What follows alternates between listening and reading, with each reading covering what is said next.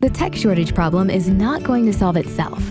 That's why it will take organizations like APAC ATI to emerge with solutions that will bring relief for shop owners. APAC ATI is a nonprofit organization that helps veterans, the recovery community, formerly incarcerated persons, and those who need a second chance and a shot at their dream career as a skilled automotive technician. They offer no cost training and a hand up for anyone willing to do the hard work it takes to learn to repair every vehicle the right way. APAC ATI, educating and empowering skilled labor and making a difference. Learn more about the program or sponsor a new student at apacati.org. That's A P A C A T I.org.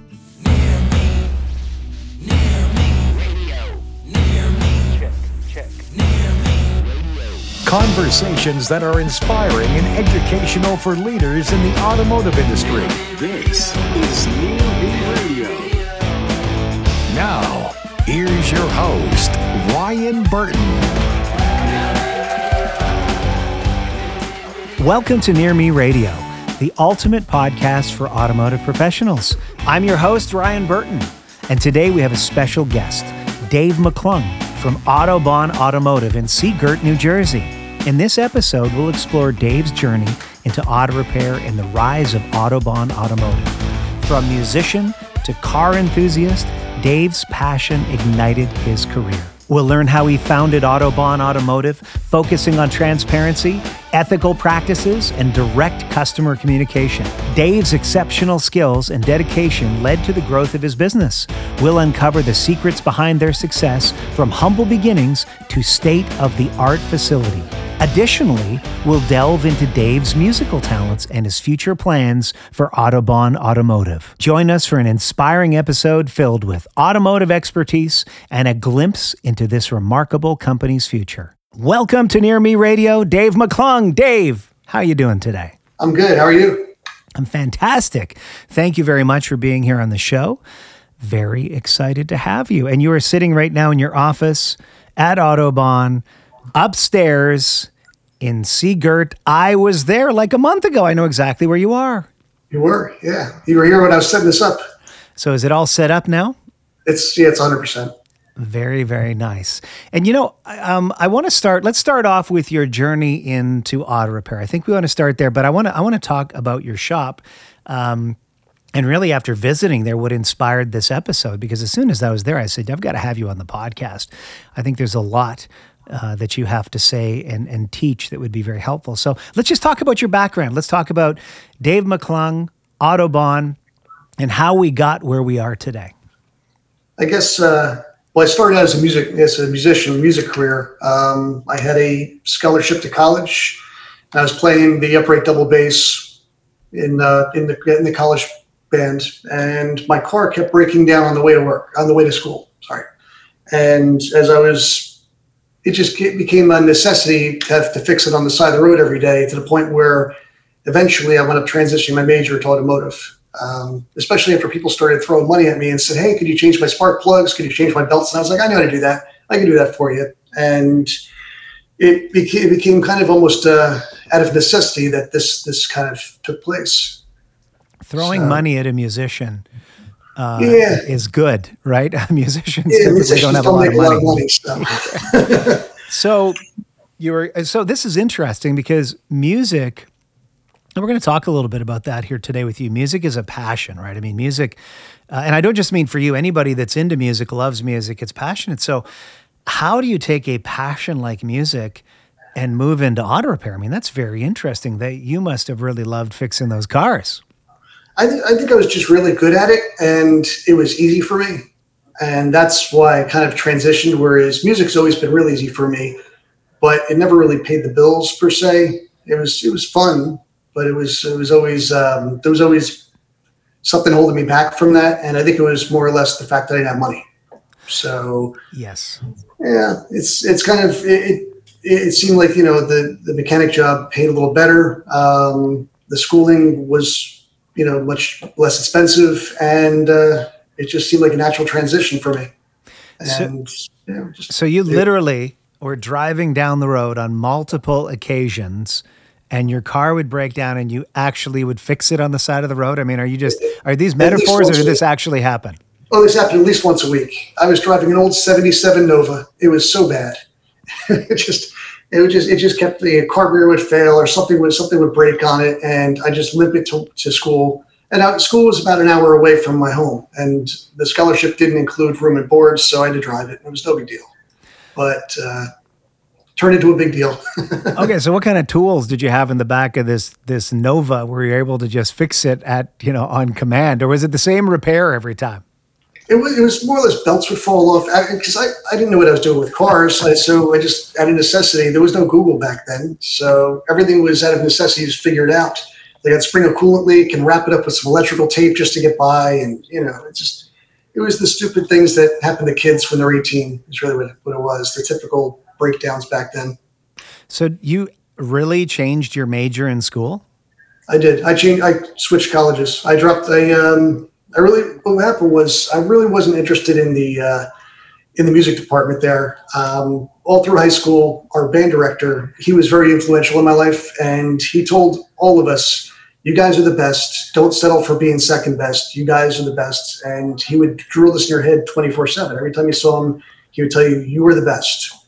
No one can no one can be better than you." And so when I went to college I, I was a freshman. I challenged the first chair for the position. He said, "Well, that the director said, well, that's a senior. You can't do that." I'm like, "But I'm better than him."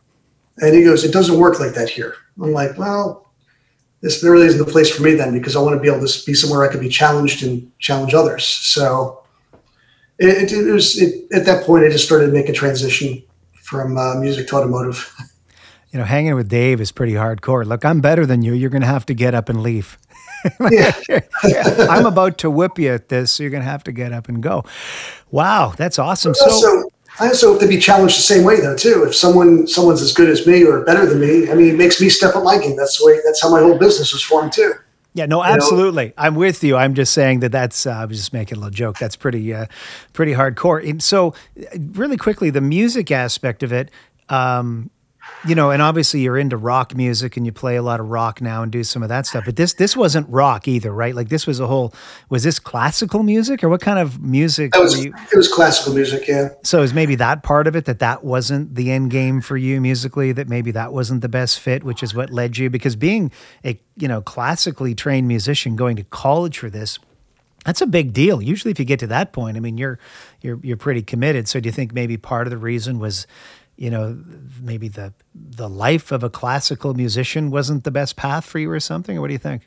Uh, well originally i wanted to play in the philharmonic as a career but i mean that's that's still not like a full-time gig. So i was thinking more or less being a music teacher.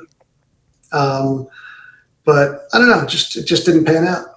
But then auto repair showed up because of this nova which you were fixing every day. So tell me so when in this process did you change schools? What was the new school you went to? Tell me how that played out because that's I can almost visualize this. I can see you on the side of the road.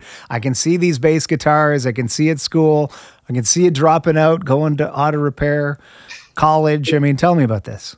I wound up. Um, I wound up uh, basically um, transitioning to a community college that was very well known for uh, for the automotive program and you know I went in there and just I took to it like I, I, took I don't know what the best phrase to say, but I took to it really quickly, and uh, I don't know, it kind of grew on me. Nice. Honestly, the first first automotive job I had, my uh, my boss said to me, he said he fired me, and he said, uh, "Listen," he goes, "Maybe you should find another career because you're never going to make it in this field." Yeah, those dudes but, that do us a favor saying stupid stuff like that, right? Thanks, pal. Appreciate it. It made me try harder, though. Of course it did. Well, so hold on. Why why did that happen? I mean, if he did, like, what was it that you did apparently wrong?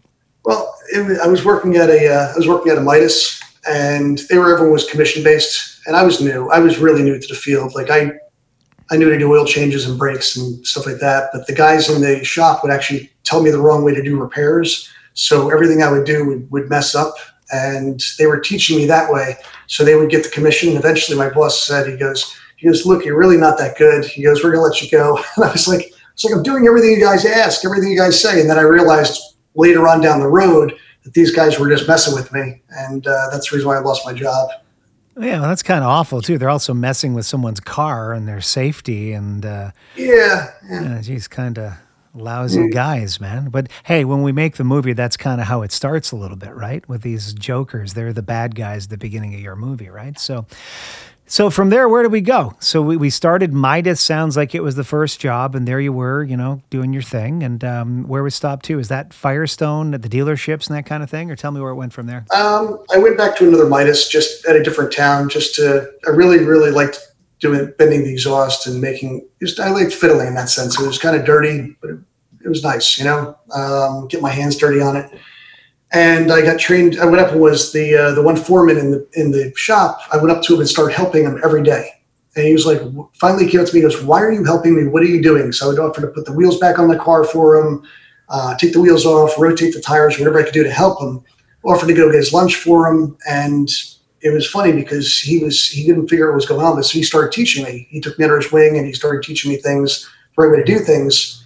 A year later, I had his job, so I, I grew real fast. And he looked at me and he goes, "I don't understand what you did or how you did this, but he goes, you're better than me inside of a year. I've been doing this for ten years." So Nice. I just uh, that was then it, from there it just kind of took off, and I went to some dealerships and I, I learned I basically everything every job I took from there I wanted to learn something, so I took a job that would teach me something.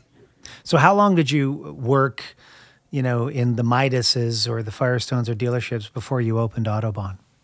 Um, five six years. So not long. Now I was 26 when I uh, when I opened Autobahn. Wow. What was the last job you had before you opened your shop? Actually, it was funny because I was working at a Pep Boys as the master tech, and I really I didn't want to work there. I, I they kept propositioning and kept offering me jobs there, and I was like, I really don't want to work there. I want to work somewhere prestigious, somewhere more um, you know a little more glamorous than than Pep Boys. And a friend of mine was a service manager, and he said, "Listen," he goes, "I promise you, this will be the best job you've ever had in your life. If not the best job, it'll be the most fun you've ever had in your life working." I'm like, all right, I got nothing to lose because I can always my toolbox has wheels. I can wheel it in, wheel it out if it doesn't pan out. So I went up staying there for a couple of years. It was probably the most fun job I've ever had in my life because just there was basically the way Pep Boys. I don't know if I can say this or not, but the way Pep Boys structures their shops is they have one or two guys that know what they're doing in the shop, and the rest of the guys don't even know what a hammer is, and they're all working on cars. So the one or two good guys in the shop have to fix everyone else's mistakes. So that was my job was to basically fix everyone else's whatever they broke. And I just I had such a such a fun time working there because it was like, how did you break this? Like understand like how, how could you break that? But I mean I wasn't yelling. I was just like I was just dumbfounded. And then they'd pay me to fix it. Get the car at the door, get the car at the door right. So Pep Boys was the last job and uh, real job before you, before you started a company. That's how I always say my my last like real job, you know, or something like when I had a job, or I don't know. I always say things like that when I talk about uh, past lives. But anyway, so you did that, and very clearly listening to you right now, it's obvious as to why you got in business, and and and obviously it was going to happen because you know the way you're wired and what you're like. You absolutely were going to start your own company everything you've said leading up to this, how you were in music, how determined you are, uh, an artist, a perfectionist, all of those things. You started the company. Talk about your, your start. So, how long have we had? Uh, has it been Autobahn Automotive the whole time? I mean, tell me about that start and the evolution of your shop, I mean, maybe leading up to today. It has. Um, it's always been Autobahn. Actually, the shop was open for 10, about a little under 10 years before I bought it. Um, older gentleman, he was looking to retire and I offered to come work for him, and he didn't. He didn't want that. He really wanted me to buy the place from him. I didn't have the money, so I went up partnering up with uh, this. Actually, is my landlord at the time, and I partnered up with him and said, you know, he he knew my automotive skills, and he was he was like, "You're the only person who's ever been able to fix my Jaguar." You know, he goes, "I, I trust your skills. Let's do this." So I wound up um, going in partners with him and another per- another partner um, within a month later, we realized the third partner was not the right fit for the for the business, and we bought him out. And then two years later, yeah, two years later, I went up buying my other partner out, and it was just mine at that point. So you got it. So we bought Autobahn. How many years ago was that, or what year was that in? That was 2002. If my math is correct, that's 21 years ago, my friend. Yes. That's quite a time. That's 21 years. That's a long time. That's amazing. So, and I've been there to the shop. Has it always been in the same location? No, we started out in the warehouse, um, about 12 miles away. It was there was no visibility from the road, and it was all just word of mouth. The whole business. That was before Google AdWords, I guess, and there, was, there really wasn't any uh, any way to advertise. So we had that location. Is the location you're in now where you moved to? Have you been in this location ever since there, or was there another one in the middle? This is our third location. The first location was in a warehouse, and the second location was actually right on a main road, but it was behind a car dealership. So we had more exposure, but we didn't have a lot of exposure um, by drive-by traffic. But from what I learned there, just by making that move, which was literally, you could actually see the first building from the second building just out the back door. And I was like, okay, it made such a huge difference just to be seen on the road and have a sign on the main street that I realized that this was just a stepping stone to get to the next place, which is this place I'm in now. And I started planning that. We moved in there in 2014. The day I moved in, probably within like about a month of that, is when I started planning this this location here. And it took me about four to five years to move here. Okay. So how long were we in the first, the warehouse location for how many years? We were in there for 12 years. 12 years. Holy smokes. And then, so you've only been in the new one for like five years or something like that? What is it? Yeah. Is it And we moved years? in here in 2019, so it's this is year number four. 2019. Hmm.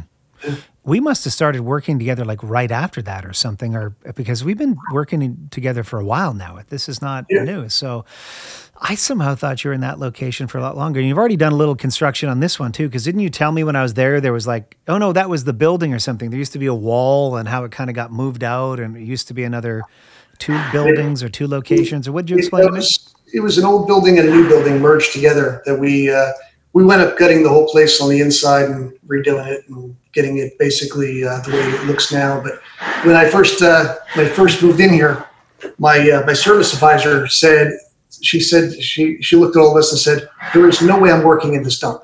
and I was like, trust me, I've got I've got a vision here. I've got a plan. Let me just see this through. Give me a few months, and I I got a contractor in here, coordinate everything, and it took about three three months to to redo the whole place, and it's it came out really good. It came out beautiful. No, it looks well. It looks beautiful. We're going to talk about that. So, uh, it you know, for those that know Dave, like I feel like when I I hang with you, like you you seem like a pretty serious guy. Like I joke around, I, and you know, you're kind enough to chuckle or things like that. But Dave is almost like you imagine him to be like like a, a ninja or something, like a karate expert when you talk to him. he's got this persona. He's just very very serious. I, I, don't- I might be wrong, right? But anyways, he seems serious to me whenever I talk to him. But he's an artist. You know, he really is. He's a music artist. But I would al- almost call him an auto repair artist. And I'm gonna we're gonna address that. But very quickly before I do, I want to say hello to your wife, Joey. Who is one of my favorite people? Every time I see you, she's always there. She's just just a great lady, and you guys have been together for a long, long time, right? Yeah, I would I'd be out on parole right now if you know for the same amount of time, you know. But I'm not going to go there. We'll just, just making a joke. But she's the best. She's really the best. Every time I see her, she's around, and uh, she's she's a great lady. She's been a big part of the success, right? Yeah, we've been together over 20 years, and uh, it's been it's been a long road. Yeah. Yeah. So very cool. Well, um, I had to mention at some point. That's when I'm mentioning her. So there we go. All right, let's talk about the shop. So when I talk about Dave being an artist and being, you know, very focused, and you know, you heard about his early, um, you know, music school and then moving into auto repair and how he approaches things. Now, what really sparked having you on the show is when I was at that shop, I was like, I've got to have you on the show to talk about this because it's really it's really funny. I was in the shop and it's beautiful. Dave's, you know, his shop area where you know where where you work is just pristine. It's just perfect. It's beautiful. The lobby, of course, very nice uh, as well. But it's it's interesting because it was beautiful and I was looking at it, but Dave was more concerned with they didn't get to mop it that day or something. And there was like a few marks on the floor. Like it sounds like I'm looking at this thing going, wow, this is beautiful. You know, this is really, and Dave is like Ryan, there's a couple. See, we didn't get to quite do what. What were you explaining to me? Because there's something on the floor, and you were like, they didn't get to do that. The other, you know, remember what you said to me? Yeah, there was like I think there was uh, there was tire tracks on the on the white. We have white epoxy floor, and there was tire tracks on the floor, and I was a little embarrassed by it. So. Yeah, I'm like, I'm sitting there going, dude, you should see some of the shops I go to. I mean, this is, it's beautiful, but it shows the work of an artist. And um, you know, I don't know if you're comfortable talking about revenue or not, but your shop is doing phenomenally well. It's in Sea New Jersey, which is not the largest city in in America. If you're you know playing along at home here. So and even when you go there i mean i was i noticed some of the you know the strip malls and there's actually like wasn't there like a some old outlet mall or something up the road that had been abandoned? I mean it looked like you know you know what i'm talking about? What was that up the road that i saw? What am i talking about? Yeah there's uh, there's some uh, there's some areas. I mean it's a really nice area and it's just a lot of um, it's a, a lot of people drive european cars in areas so when i uh, when i discovered this shop I, I didn't. I was so confused why no one else thought of making a European only repair place in this area. I was like, everyone, it's like this is perfect. Everyone has a German car. Why are we not? You know, why don't they have that? But I, I, I asked a lot of the clients, and they originally take it to like local gas stations. They were all they were kind of old school about it, and they would go to local gas stations and get the get the servicing there. So um, when we moved in here, we definitely uh, definitely put a, a dent in everyone's else's uh, you know German car business per se. Yeah, and again, it took your insight. I think the point I was trying to get to. It took your insight to realize this was a good area because at first glance, it maybe didn't look like it. You know, I mean, when I was pulling in, I was like, "Hey, look, you know, you got the little corner store next door and all this stuff, and you open up a booming European repair shop right there. You noticed that. You noticed that everybody was driving those cars, right? Yeah, and you were talking about the strip mall right on the circle. That has been closed for about 10 years. It used to be one of those high end, um, I guess, outlet stores. And I don't know why it just closed one day and hasn't reopened. So it's just all falling apart at this point. But again, you know, like I said, but you're right close to the boardwalk there, uh, down, you know, the beach and the ocean. What's that area called down from you? Down down the boardwalk. The boardwalk. Wait, what beach is that, or what area is that over there? Well, Seagirt. There's Manasquan and Point Pleasant are yeah, the three local ones. Very pretty. I mean, it's beautiful. Obviously, a nice, a really, uh, a really pretty part of the world. But uh, when you show up initially, uh, would have taken a keen eye to pick this location and make it work. But inside that shop, and, you know, of course, outside as well. I mean, it's just it's just beautiful. Uh, you've done a great job. You've got that beautiful office upstairs. Um, your waiting room, you know, extremely nice waiting room. Uh, how do the clients feel about it? You've got a sign actually right above the door when you walk in. What does it say? Something to the effect of, if you know, if you don't do it right the first time, when do you plan to do it again, or something like that? Is that what it says? Yeah, it's a quote by uh, John Wooden. Um, if you don't have if you don't have time to do it right the first time, um, I'm drawing a blank.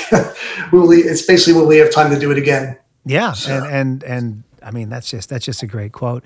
Uh, what does staff think? Like new people when they see that sign for the first time and they look up and it's, check it's it out. kind of it's it's a shell shock for new employees when they come in here, but if they grasp our culture and they uh, they fit in, they they stay forever. If they don't grasp our culture and don't really you know fall in, then they usually wind up leaving inside of a day or two because they realize that this is not the place for them. And and it is, you know, again, revenue wise, the shop does very well. And uh, could it could it do more? I mean, aren't you kind of really, you know, jammed up in there? Aren't you kind of maxed out a little bit, or where are you at with not, things?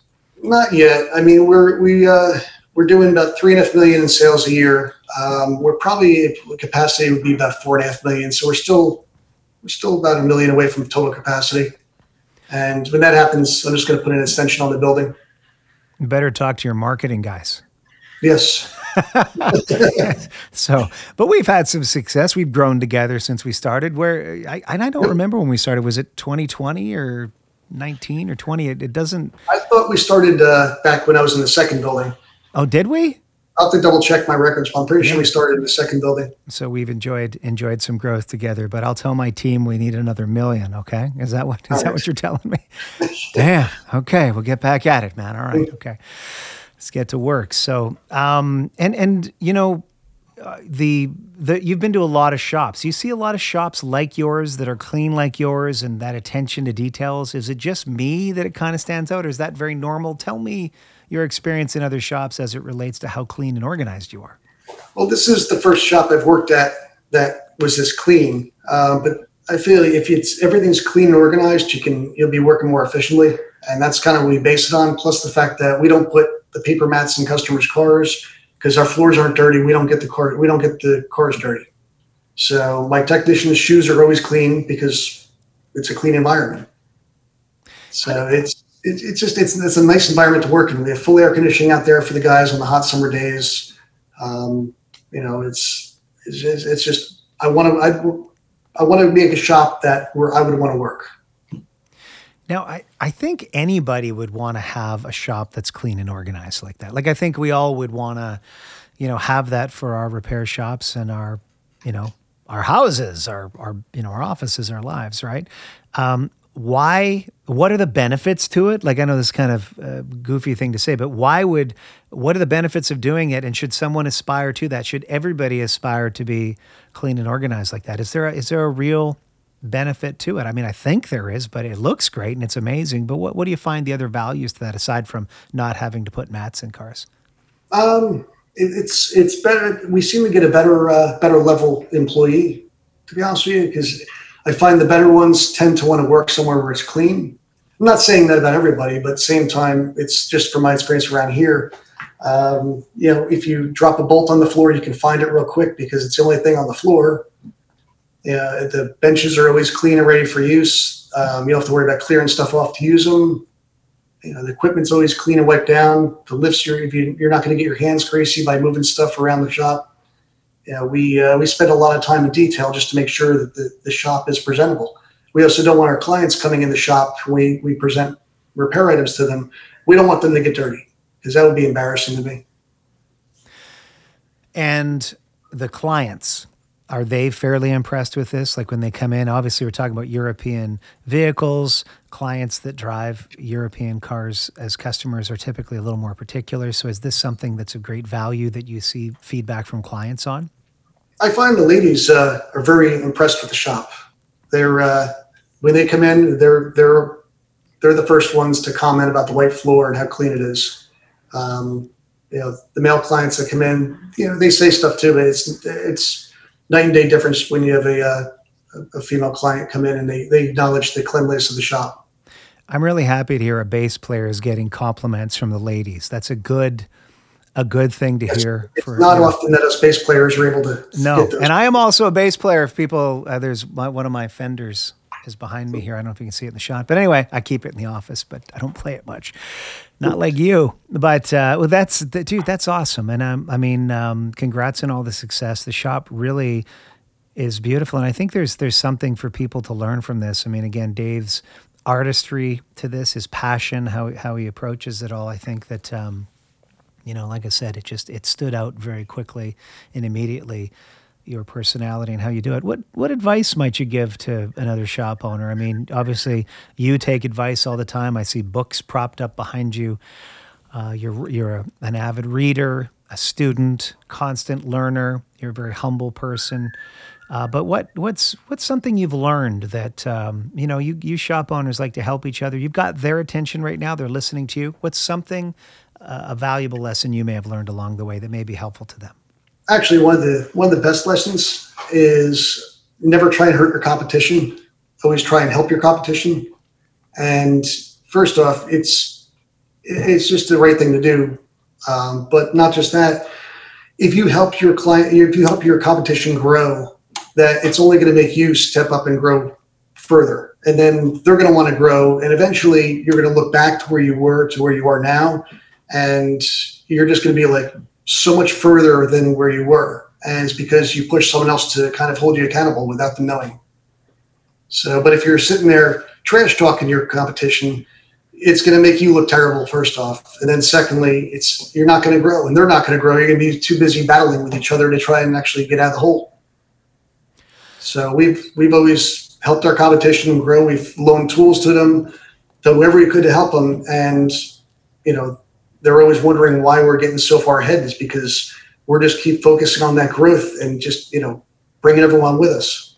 Interesting. Um, is there a specific story that you have? Is there something you've done for a competitor that might um, better further articulate this? Have you done i mean because that's that's quite a recommendation I mean, the only thing that I can think of off the top of my head was we had a uh, we had one competitor, and they were being so nasty to us, and I couldn't figure out why they were being nasty to us, and I wound up um, calling up the uh, calling up the shop and finding out who the service manager was because the service manager was, I guess, the the source of the issue.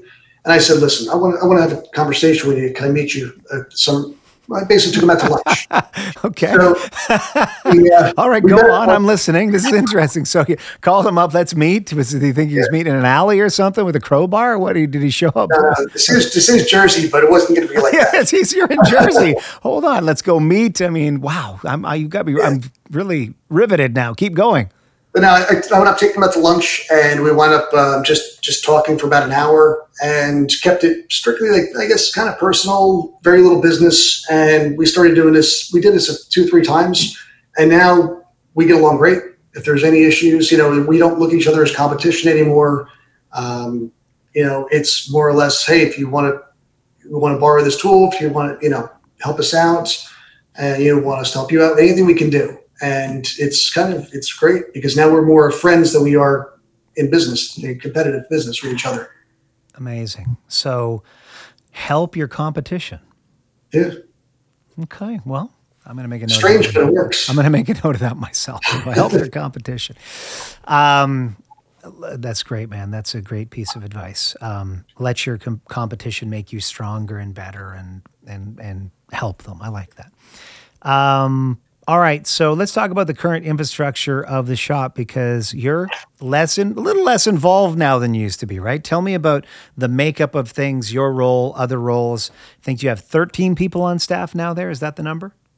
um it varies between 10 and 13 depending yeah Okay, so tell me the uh, the makeup of things, how uh, the structure, because obviously, um, you know, you're, we're going to talk about music in a second. You're doing a little bit more music now. You've got some music projects. You've brought you've brought the bass back now. We are back with the bass, and I love hearing that, uh, which is awesome. I'm a music guy too. I get it. But tell me the infra- the setup of the shop. What do we got going on there? well it used to be just me and one other person working and i would turn wrenches answering the phone and you know i'd have a helper that's how we started out and now i don't turn wrenches anymore although i kind of miss it but same time i don't but now we have um, we have a store manager that pretty much handles my old job of overseeing everything i just basically come in check the numbers um, I work closely with a bookkeeper that's in house, and we have uh, the store manager that's in house, and we just I, I meet with both of them every day just to make sure everything's going as it should. Um, you know, everything else is pretty much dialed in. We have technicians do their thing. We have a QC guy that makes sure that repairs are done before it leaves the building. Um, we have two service advisors, and we have a social media guy who works part time. Nice. That's awesome, man. Well, great. Let's transition to our return to music. And I know anybody, yeah, yeah, yeah. And look, I don't know if we're going to sell any records on this podcast here today. And I don't even know if they use the word record anymore. I'm an old music guy. But anyway, uh, we're going to talk about music for a second. Uh, anybody that's buddies with Dave on Facebook sees him posting uh, music related things, playing his Chapman stick uh, or now looking like the great Nikki Sixx. What, what's Yeah. his real name? Like Frank something? What's Nikki Sixx's real name? I can't remember. It's uh, Frank. I can't remember his last name. Frank Smith. Frank, something. yeah. Anyway, Nikki Sixx. So, okay, let's talk music. So, the Chapman Stick, uh, Motley Crue, whatever we want to talk about, but you found your way into a Motley Crue tribute band that probably is better than Motley Crue right now. But anyway, but uh, called Doctor Feel Good. And I got to think that uh, there's going to be lots of demand for that. I mean, Motley Crue is playing stadiums right now. Lots of nostalgia. People love them. Uh, tell me a little bit about all things music. Let's hear about it, my man. Um, well, I'm playing in three different bands right now.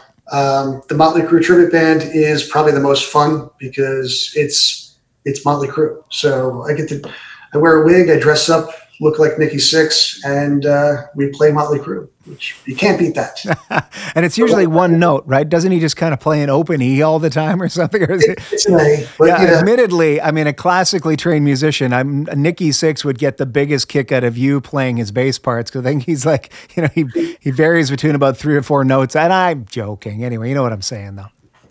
Yeah, it's it's it's easy. Actually, the funny thing is, um, I never really learned his style of playing before. I didn't really know he had a style until I started actually deep diving to concentrate on what does he do because I wanted to learn how to play that style so I could be more more accurate. So I found out that he does a lot more chromatics with the scales when he does his fills, and he, he's more of a. Uh, it's almost like a punk style. It's it's very uh, very unique and different. And so I actually melded that into my own style. I found that in my other cover bands when I do the little the fills and the sections where I just kind of fill in. I'm doing the Nikki Sixx fills on it as well. So it's kind of even um, we are playing a Zeppelin song. We are playing Rock and Roll by Led Zeppelin, and I started doing like a Nikki Sixx bass line, almost very similar to All the Name of by Motley Crue, and just it blended all together. It sounded phenomenal.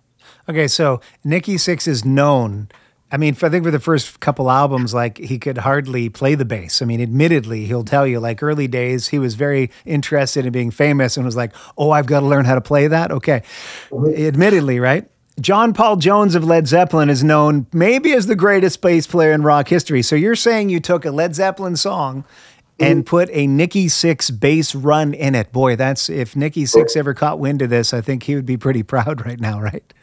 I think it was more the uh, I just wanted to mix it up a little bit and make it sound a little bit more more like my style. So I didn't really know what to do with it. So I just I went with the Nikki Sixx uh, feel on it, and everyone was complimenting. They're like that whatever you did on the bass line was phenomenal, and I was like I simplified it. nice. So we're doing the Motley Crue thing. Uh, some mm-hmm. gigs coming together. You guys got an agent for that? What's going on? Uh, we're working with management company now, and we're booking um, pretty large gig coming October, November, right? I think I don't know the dates exactly yet, but it's going to be uh, pretty big. I saw like a, I mean, I think it was like, I'm making these names up now just because I saw a meme yesterday, but I think it was like an 80s band, like a flock of seagulls with like a, a Depeche Mode tribute band opening or something like this. So, I mean, is there that kind of thing going on where tribute bands are opening for like, I don't want to call them real bands, but you know what I mean? Like the actual artist? Is that what we're talking about here? We're doing, um, we're actually doing a, a, a a venue where it's going to be four, I think, four or five tribute bands all playing. Um, there's going to be a Poison band, an ACDC band, Motorhead, and us, and one other band. And it's going to be, uh, it's going to be at a big venue. Nice. So, nice. So you're in a few bands. I know you're in kind of like a small, fun rock band with a few buddies or something too. You got like another sort of casual thing you do gigs yeah. with, right? Yeah. Yep. So talk about this Chapman stick. Okay, it's like it's unique. It's not a bass; it's different, and um, it emits some wonderful noises. Yeah, it's cool. It's like a uh, it's a twelve string um, tapping instrument. You play kind of like a piano per se, but it's with strings. So it's just. But I've been reading ta- piano music to play it. So that's uh, I don't know. It's not it's exciting, but it's it's therapeutic and it's fun to play. It's just something you like the sound of and like doing, right? I do. I like it. I put out a couple of videos on YouTube, me playing it. It's it's it's fun. Cool, man. So, what does the future hold for Dave? I mean, we're a little less involved in the shop. We're kind of, you know, back involved in uh, the old passion of music, but still, you know, effectively running a shop. Are there more shops in the horizon? Is it maybe, you know, moving out of the business? I mean, what are you thinking?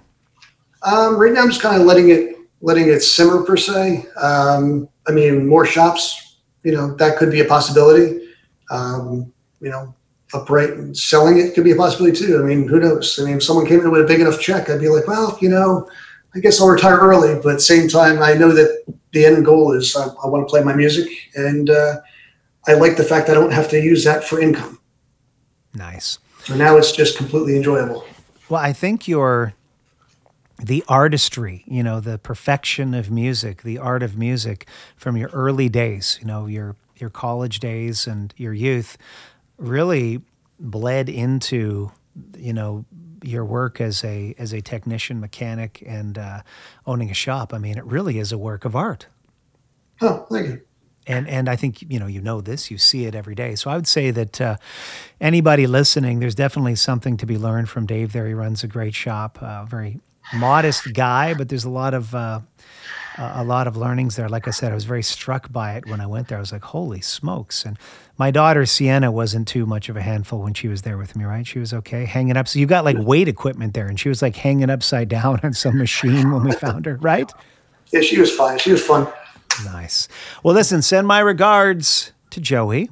And and by the way, we got it. I mean, she just went and picked up a new bass cabinet for you, right? I mean, I mean, this is like this is why this is a great wife. I'm sorry. This is Joey, you're hearing this. Seriously, did she just go to Washington State to pick up like some is it Joey? Who's the bass player? Brad something? Tom Hamilton. Tom. Hamilton. That's I got a couple of the guys' names in Aerosmith. Tom Hamilton, like one of his bass rigs she drove across the country to get for you or something like this. Yes. Dang, that is uh you could be training in many facets of life. You could be like wow. But anyway, that's wonderful she did it. How do the amps sound? Are they good? They uh yes, very very good. Are they in Um, that room with you right there? No, no, no. They're in my studio at home. Okay, because I was going to say they, turn the uh, camera. Let's see the these bad boys. What's that? They shake the whole house when I turn them up. Nice, nice. All right, you going to go see Aerosmith on tour? Uh yeah. That's, yeah. that's on my list of things to do this. Uh, I think they're coming around in September in our area. Nice. That's if uh, what's his name, Steven Tyler and Joe Perry make it that far together, right? I understand they're they, they, they've been fighting each other for like fifty years or something, you know. Yes. So maybe they'll fight on stage that night. Anyway, hey Dave, thanks for being on the show, man. Um, any final thoughts? Anything else? Uh, book you might recommend? Anything? Anything else to pass on to our listeners here today? Um, nothing I think of offhand. I mean, you know, Those books behind you? Any of those uh, favorites? Uh, Average sucks. Profit first. Extreme ownership. Uh, Any connection? uh, between those? Relentless is my favorite. Who's that? Sorry. Relentless. That's my favorite. Relentless. Okay. Well, there's a book recommendation. All right, Dave. Uh, listen, thanks for being on the show today. We really appreciate it. And uh, we will connect soon, my friend. Sound good? All right, sounds great. Thanks. Bye for now. Alrighty.